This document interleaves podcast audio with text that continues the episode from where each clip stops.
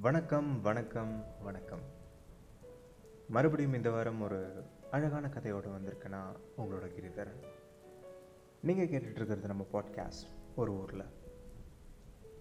அவசர அவசரமாக ஓடிட்டுருக்க இந்த காலத்தில் எதுக்குமே நமக்கு நேரம் இருக்கிறதில்ல. அப்படி நீங்கள் நேரம் இல்லாமல் கடந்து போன கதைகள். வாசிக்கலாம் அப்படின்னு நினச்சி வாசிக்காமல் விட்ட பல கதைகள். இது எல்லாத்தையும் உங்ககிட்ட கொண்டு வந்து சேர்க்குற ஒரு முயற்சி தான் இந்த பாட்காஸ்ட் ஒரு ஊரில். இவ்வளோ புக்ஸ் இருக்குது இத்தனை பேர் எழுதிக்கிட்டே இருக்காங்க. நாமே இது எல்லாத்தையுமே படிக்கணும்? லைக் ஒரு படிக்கிறதோட பர்பஸ் என்ன? பசிக்குது சாப்பிட்றோம். மனசு அமைதியாக இருக்கிறதுக்காக பாட்டு கேட்குறோம் தூக்கம் வருது தூங்குகிறோம் எல்லாமே ஒரு காசு இருக்குது இல்லையா? ஒரு தேவை இருக்குது ஆனால் நம்ம எதுக்காக படிக்கணும்? நான் ஸ்கூல் காலேஜ்லேயே நிறைய படித்து முடிச்சிட்டேன்டா எனக்கு படிக்கிறது போர் அடிச்சிருச்சு. இதுக்கு மேலே நான் எதுக்கு திரும்ப படிக்கணும் அப்படின்னு கேட்குறீங்களா எதுக்கு நம்ம படிக்கணும்? காலேஜில் ப்ரொஃபஸர் சொல்லியிருக்காங்க. லிட்ரேச்சர் இஸ் ஃபார் ப்ளஷர் அப்படின்னு. படிக்கிறது வந்து நம்ம எந்த ஒரு ஸ்ட்ரெஸ்ஸும் இல்லாமல் இருக்கணும். இது படித்தா எனக்கு இது கிடைக்கும். இது படித்தா நான் இதை தெரிஞ்சுப்பேன். அப்படிங்கிற ஒரு காசு இல்லாமல் ஒரு பர்பஸ் இல்லாமல் படிக்கிறது வந்து சந்தோஷத்துக்காக இருக்கணும். இந்த கதை படிக்கிறேன் எனக்கு சந்தோஷமாக இருக்குது இப்போ ஒரு கவிதை படிக்கிறேன் அது எனக்கு ரொம்ப சந்தோஷமாக இருக்குது எனக்கு பிடிச்சிருக்கு. மனசில் இருக்க பாரம் குறையுது அப்படின்றதுக்காக நம்ம படிக்கணும். லிட்ரேச்சர் இஸ் ஃபார் ப்ரெஷர் அப்படின்னு சொல்லுவாங்க. இப்போ இருக்க காலத்தில் டிவி மற்றும் திரைப்படங்கள் தான் நம்மளுடைய பெரும்பாலான நேரத்தை எடுத்துக்குது. இதில் என்ன பிரச்சனை அப்படின்னா நியூஸோ இல்லை ஒரு வீடியோவோ இல்லை ஒரு படமோ எல்லாத்துலேயுமே அவங்க என்ன காட்டுறாங்களோ அதுதான் ஃபைனல் உங்களோட கற்பனை திறனுக்கு அங்கே வேலையே இல்லை. ஃபார் எக்ஸாம்பிள் இப்போ ஒரு படம் எடுத்துக்கிறீங்கன்னு வச்சுக்கோங்களேன். அதில் ஒரு நடிகர் இருக்கார் இல்லை ஒரு நடிகை இருக்காங்க ஒரு காமெடியன் யாரோ இருக்காங்க. அதில் டைரக்டரோடைய வியூ என்னவோ அதுதான் ஃபைனல் நீங்கள் வேணால் சொல்லிக்கலாம் இந்த ஆக்டர் நடிச்சிருந்தால் நல்லா இருந்திருக்கும் இந்த ஆக்ட்ரஸ் பண்ணியிருந்தால் நல்லா இருந்திருக்கும் அப்படின்னு சொல்லலாமே தவிர அது வாய்ப்பு இல்லை அது சாத்தியமே இல்லை. ஆனால் புத்தகங்களை பொறுத்த வரைக்கும் அது ஒரு காலி மைதானம் மாதிரி. இல்லை அது ஒரு எம்டி ஸ்பேஸ் அங்கே வந்து நீங்கள் என்ன நினைக்கிறீங்களோ அதுதான் அங்கே உருவாகும். புத்தகங்களில் ஒரு அழகான ஊராக இருக்கலாம்.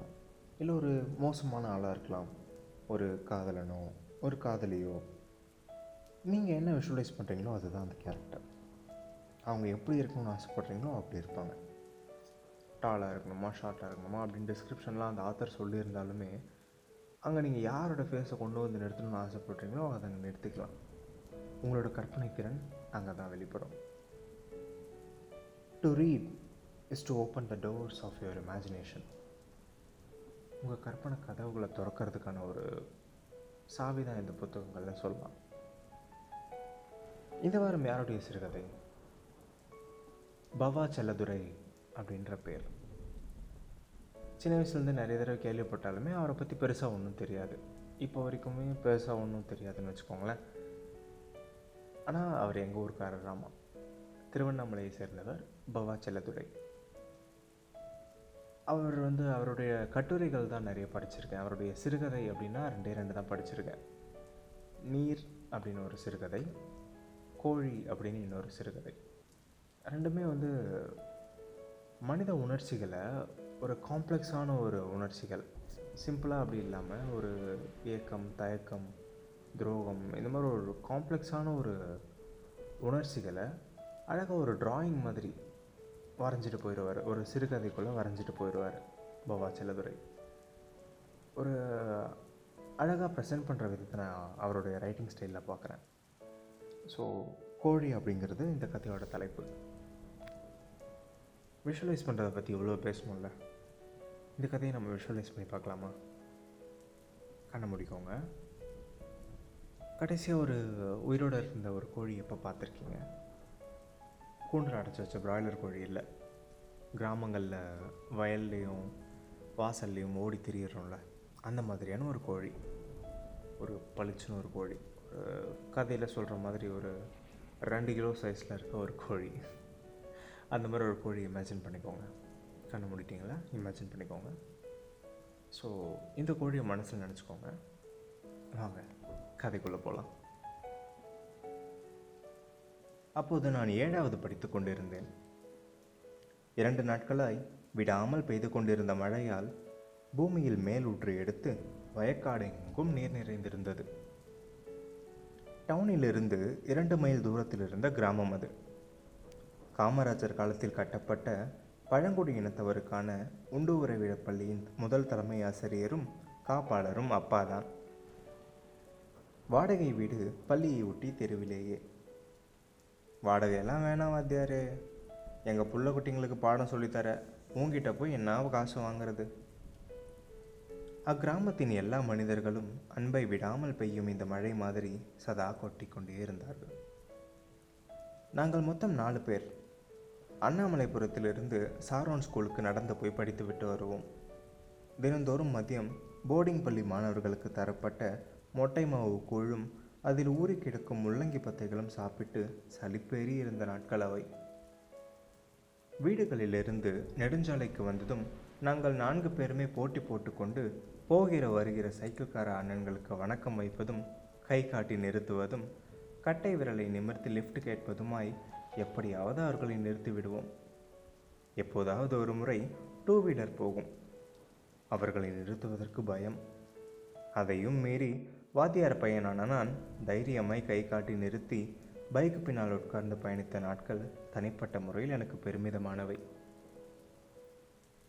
இரண்டு நாட்களாய் விடாத மழை இப்போது விட்டு விட்டு பெய்ய ஆரம்பித்திருந்தது. கிடைத்த இடைவெளியில் சீருடை அணிந்து நான்கு பேருமே ரோட்டுக்கு வந்தோம்.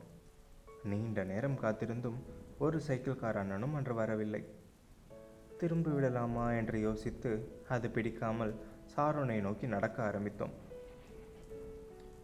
ஐந்து நிமிட நடையிலேயே நாங்கள் எல்லோருமே எங்களுக்கு முன் நின்றிருந்த பலரோடும் சேர்ந்து சாலையிலேயே நிற்க வேண்டியதாக ஆயிற்று அன்று. சமுத்திர ஏரி நிரம்பி அதன் மதகு உடைந்து ஆறில்லா எங்கள் ஊரில் ஓலையாறு என்று அழைக்கப்பட்ட பெரும் ஓடை நிரம்பி தரைப்பாலத்திற்கு மேல் இரண்டடி தண்ணீர் போய்க் கொண்டிருந்தது. சில தைரியமான அண்ணன்கள் வெள்ளத்தினுடைய கடந்து போனது பெரும் சாகசமாக இருந்தது. ஒரு ஆள் அவர் மனைவியை தூக்கி தோளில் வைத்து கடந்தது எங்களை மறந்து அந்த மழை நாளில் கைத்தட்டி குதூகலிக்க வைத்தது. தோளில் இருந்த அந்த பெண் வேறு எங்களை பார்த்து பதிலுக்கு கைத்தட்டி சிரித்தது. மழையில் எல்லா காட்சிகளுமே அபூர்வமாகி விடுகிறது. எப்படியும் இந்த வெள்ளத்தை கடந்து சிறுவர்களாகிய நாங்கள் பள்ளிக்கு போக முடியாது. கொஞ்ச நேரம் பெருகும் வெள்ளத்தை வேடிக்கை பார்த்து கொண்டிருந்த போது பெரும் மழை மறுபடியும் கொட்ட ஆரம்பித்தது. நாங்கள் ஒருவரை ஒருவர் பார்த்து கொள்ளாமல் திரும்பி வீட்டிற்கு ஓடி வந்தோம். புத்தகங்கள் முழுக்க நனைந்திருந்தது. என் மேலிருந்து பாதம் வரை நீரின் ஈரம் சொத சொதவென்று ஒட்டியிருந்தது. எப்போதும் இல்லாமல் வீடு உள்பக்கம் தாழிடப்பட்டிருந்தது. மழைச்சாரல் அடிக்கலாம் என அம்மா உட்பக்கம் பூட்டி இருக்கலாம் நான் நனைந்த ஈரத்திற்கும் சேர்த்து வைத்து ஓங்கி தட்டினேன். கதவு மிக ரகசியமாக திறக்கப்பட்டது. அம்மா தன் நடுவிரலை உதற்றில் வைத்து என்னை எச்சரித்து என் கையை பிடித்து என்னை உள்ளே இழுத்துக்கொண்டு மீண்டும் கதவை தாட்டிட்டு கொண்டது வினோதமாக இருந்தது. என் சட்டை கால் சட்டை அவிழ்த்து போட்டுவிட்டு துண்டால் உடம்பெல்லாம் துடைத்து விட்டு கொண்டே சமையற்கட்டையே பார்த்து கொண்டிருந்தாள் அம்மா. தன் பார்வையிலிருந்து எதுவும் தப்புவிடக்கூடாது என்ற ஜாக்கிரதை உணர்வை அவள் கண்களின் அருகில் கண்டேன். வேற கால் சட்டை போட்டுக்கோ என அம்மா சமையலறைக்கு போவதற்குள் ஒரு சேவல் சமையலறையிலிருந்து மேலெழுந்து பறந்து வந்து நாங்கள் நின்றிருந்த இடத்தில் பொத்தென்று சத்தத்தோடு விழுந்தது. விழுந்த வேகத்தில் அது மீண்டும் எழுந்து மறுபடியும் சமையலறைக்கு பறந்தது. நடப்பவை எல்லாமும் எனக்கு ஒரே திகைப்பாகவும் ஏதோ ஒரு சந்தேகத்தையும் கொடுத்தது. அம்மா மௌனமாகவே செயல்பட்டாள். என் இருப்பு அவளுக்கு ஒரு பொருட்டே இல்லை என்பது போல சமையற்கட்டை நோக்கி அவள் கவனத்தை குவித்திருந்தாள். என் கண்களில் படிந்திருந்து இருட்டு விலகியதும் அச்சேவலை தெளிவாக பார்த்தேன். உரைச்சந்தில் பதுங்கியிருந்தது. அதற்கு மேல் மூச்சு கீழ் மூச்சு வாங்க கழுத்து ஏறி ஏறி இறங்கியது. இரத்த சிவப்பில் அலைந்த அதன் கண்கள் என்னையே பார்த்தன. அது பக்கத்து வீட்டு மணியம்மா அக்காவின் சேவல். எப்போதும் அது அம்மாவிடம் வந்து அவளை வேலை செய்ய விடாமல் ஆட்டம் காட்டும். அம்மா அதோடு பல தடவை நடத்தின உரையாடல்கள் எல்லாம் கூட எனக்கு அத்துப்படி. இதோ பாரு என்கிட்ட ஆட்டம் காட்டாத ஒரு நாள் இல்லை ஒரு நாள் அறுத்து குழம்பு வச்சுடுவேன். இது அம்மாவால் மீண்டும் மீண்டும் உச்சரிக்கப்பட்ட வார்த்தைகள். அவ்வப்போது அவள் மனநிலைக்கேற்ப கொஞ்சம் கெட்ட வார்த்தைகளோடு திட்டு விழும் அம்மா திட்டுவதை கவனித்தால் அச்சேவலின் அப்பா சந்தேகத்திற்கு இடமின்றி ஒரு நாய் என்பது உறுதிப்படும். இன்று அம்மாவிடம் வசமாக மாட்டிக்கொண்டு இப்படி உரை மூலையில் மரண பயத்தில் பதுங்கியிருப்பது பாவமாக இருந்தது. இருவருமே ஒரு தீர்மானத்தோடு இயங்கியதாகவே எனக்கு பட்டது. சேவல் அவ்வப்போது எழுப்பிய சத்தம் வீட்டை விட்டு வெளியில் போகாமல் வீட்டிற்குள்ளேயே சுழன்றதற்கு காரணம் வெளியே பெரும் சத்தத்தோடு இன்னும் பெய்து கொண்டிருந்த மழை. மழை எப்போதுமே எல்லாரையும் அவரவர் இயல்புக்கு திருப்பி அனுப்பி அமைதியாக்கிவிட்டு தான் மட்டும் பிரவாகம் எடுக்கும். அன்றும் அப்படித்தான். அம்மா மெல்ல உரையின் பின்புறமாக போய் மண் தரையில் முட்டி போட்டு இன்ச்சு இன்ச்சாய் நகர்ந்து சேவலின் மேல் கையை போட்ட வினாடி அது பறந்து நான் நின்று கொண்டிருந்த இடத்திற்கு வந்தது. நான் முகத்தை திருப்பிக் கொண்டு அதை பிடிக்க முயன்றதெல்லாம் பலிக்கவில்லை அது எங்கள் இருவருக்கும் சேர்த்து போக்கு காட்டிவிட்டு நிமிஷத்தில் அங்கேயோ மறைந்து விட்டது இப்போது யாரும் கூப்பிடாமலேயே நானும் அதை பிடிப்பதற்கு அம்மாவுடன் கூட்டு சேர்த்திருந்தேன் மூடப்பட்ட கதவு எங்கள் இருவருக்கும் சேர்த்து காவல் காத்தது. அரிசி கொட்டி வைக்கும் அண்டாவிற்கு அருகில் அண்டை கொடுத்து அது படுத்து கொண்டிருந்ததை நான் கண்டுபிடித்து அம்மாவிற்கு சைகை காட்டினேன். அம்மா அதை கவனித்துவிட்டு கவனிக்காதது மாதிரி இன்னும் பின்னகர்ந்து போய் தரையில் மீண்டும் முட்டிக்கால் போட்டு அதை நோக்கி ஊர்ந்து வந்தாள். சைகையால் என்னை அதற்கு முன் வந்து நிற்க சொன்னாள். அம்மாவை ஏறெடுத்து பார்த்தபோது ஒரு தேர்ந்த வேட்டைக்காரி மாதிரி இருந்தாள். நடப்பது எனக்கு பெரும் சந்தோஷத்தை தந்தது. யாரும் வந்துவிடக்கூடாது என்று நினைத்தேன். குறிப்பாக அப்பா. அப்பா வந்துவிட்டால் அம்மாவோடு சேர்ந்து எனக்கும் உதவிடும் அப்பாவின் அடி உதையின் மகத்துவம் அந்த ஊருக்கே தெரியும். நான் தெரு திருவாய் ஓட அப்பா ஒரு திருடனை பிடிக்கும் சாமர்த்தியத்தோடு ஓடி வந்து என்னை பிடித்து அடிப்பார். அம்மாவை ஒரு மூலையில் தள்ளி காலாலேயே உதைப்பார். இது எப்போதாவது தான் நிகழும். வாழ்வில் எல்லாமும் தான் வரும் போகும். அப்பா எனக்கு எப்போதுமே நாலஞ்சு டெரிகாட்டன் சட்டைகளாக வாங்கி தருவார். ஒரு சட்டை ஒரு கால் சட்டை வாங்கி தந்ததாக எனக்கு ஞாபகத்திலேயே இல்லை. யாரும் எதிர்பார்க்காமல் அம்மாவிற்கு வெள்ளைக்கல் தோடு வாங்கி தருவார். அப்போதெல்லாம் அவர் மீது பிரியம் பொங்கும். அடி உதை விழும்போதெல்லாம் டெரிகாட்டன் சட்டையும் வெள்ளைக்கல் கம்மலும் எங்கள் முன் வந்து அடியை ஏற்றுக்கொள்ள வைக்கும். இதோ இப்போது கோழி. அதுவும் பக்கத்து வீட்டு கோழி. பச்சையாய் சொன்னால் அம்மா இப்போது செய்வது திருட்டு. ஒரு நிமிடத்தில் சாதாரண கோழி திருட்டு கோழி ஆகிவிட்டிருந்தது அப்பாவிடம் மாட்டினால் என்னையும் அம்மாவையும் கோழிக்கு முன் பலி போட்டு விடுவார்.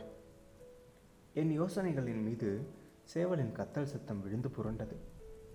அம்மா ஒரு கையால் அதன் இரு கால்களையும் சேர்த்து பிடித்து கொண்டு இன்னொரு கையால் அதன் கழுத்தை அழித்து பிடித்து கொண்டிருந்தாள். வெற்றி பெருமிதமெல்லாம் ஒன்றும் அம்மா முகத்தில் மிளறவில்லை மௌனமாக செயல்படுகிறாள். இதற்கு முதலீடே மௌனம்தான் போலும். நான் பார்த்து கொண்டிருக்கும் போதே கீழே தரையில் சேவலை கிடத்த போனவள் பின் எதையோ மறந்து விட்டதைப் போல ஒரு கையால் அதை தூக்கி பார்த்தாள். எடை பார்க்கிறாள் என யோகித்தேன். என் யூகம் சரிதான். ரெண்டு கிலோ தேரும் என்று தனக்குத்தானே பேசிக்கொண்டது போல நிலவிய அமைதியின் பொருட்டு எனக்கும் கேட்டது. சத்தம் போட்டால் முதலுக்கே மோசமாக போகும். என்னை கதவு கிட்ட நிற்க சொல்லி சைகை காட்டிவிட்டு மீண்டும் சேவலை கீழே தள்ளி அதன் இரு கால்களையும் தன் ஒரு காலால் மிதித்து கொண்டு தன் கையில் இருந்த அருவாமனையை அதன் கழுத்துக்கு அருகில் கொண்டு போனதை நான் கதவுக்கு அருகில் நின்று எக்கி எக்கி நன்றாக பார்த்து கொண்டிருந்தேன். கிளுக் என ஒரு சிறு சத்தம் கேட்டது. நான் சட்டென முகத்தை திருப்பிக் கொண்டேன்.